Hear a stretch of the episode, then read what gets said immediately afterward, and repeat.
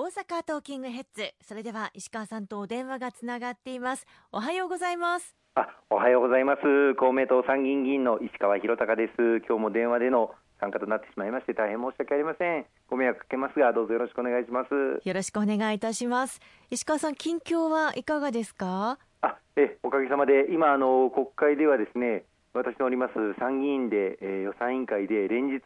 来年度予算についての審議が行われておりまして、まあ、何としても年度内、まあ、3月末までにこの来年度予算を成立を図らなければならないという思いで全力で審議に当たっております。まあ、何分あの毎日平日朝9時ぐらいから夕方の6時、7時とずっと審議をあのやっておりますので緊張が続きますけれども全力で最後まで頑張っていきたいと思っております。そんなお忙しい中今週もありがとうございます。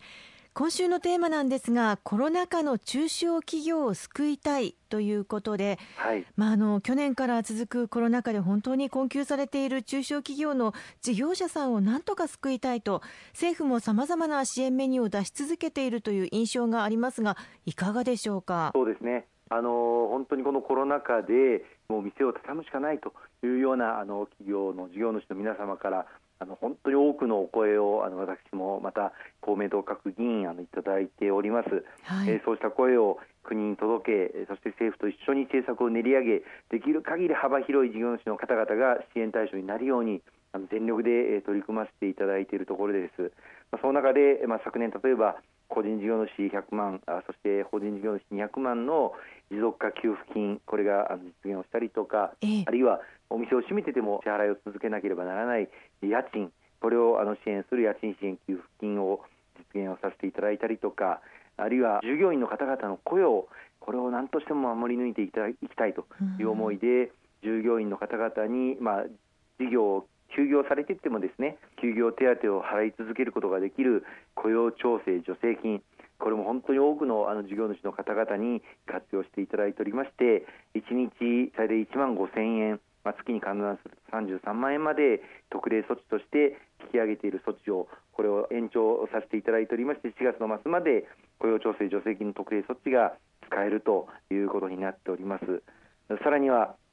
この2回目の緊急事態宣言が3月に解除となりましたけれども、ええ、この緊急事態宣言下で特にあの飲食店の方々には時間短縮要請にあの応じていただいているということもありましてこの時間短縮要請に応じていただいている飲食店の皆様に1日6万円月に換算すると180万円これをお支払いする時間短縮要請協力金というものも国の方で力強くあの後押しをしてまいりました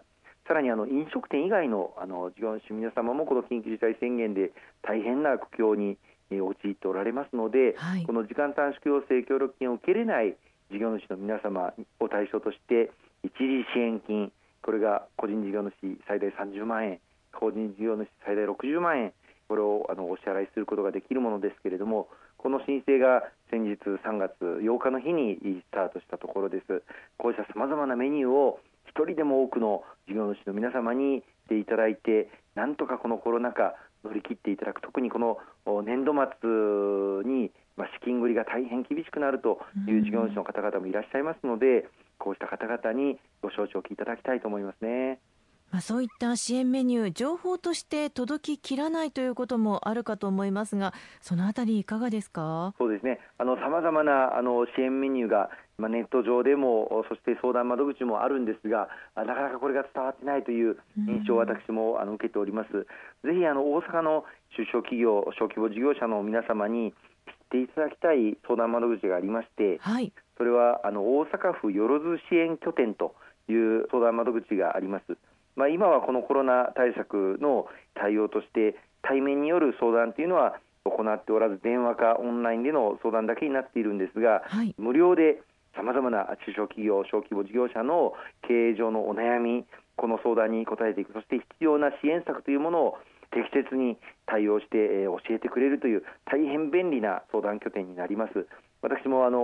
多くの中小企業の事業主の方々ああるいは小規模事業者の方々大阪府よろず支援拠点ご紹介をして悩みが解決できたとそうやって喜んでいただくあの声もたくさんいただいておりますので、はい、えぜひお知りおきいただきたいと思いますね。大阪府よろず支援拠点なんですね。はいあの場所はあの大阪産業創造館の2階にありますので、はい、まあ、今は対面ではあの行っておりませんが、ぜひまた対面で行える時期が来れば伺っていただければあの無料で何度でも相談に応じていただけますのでぜひご活用ください。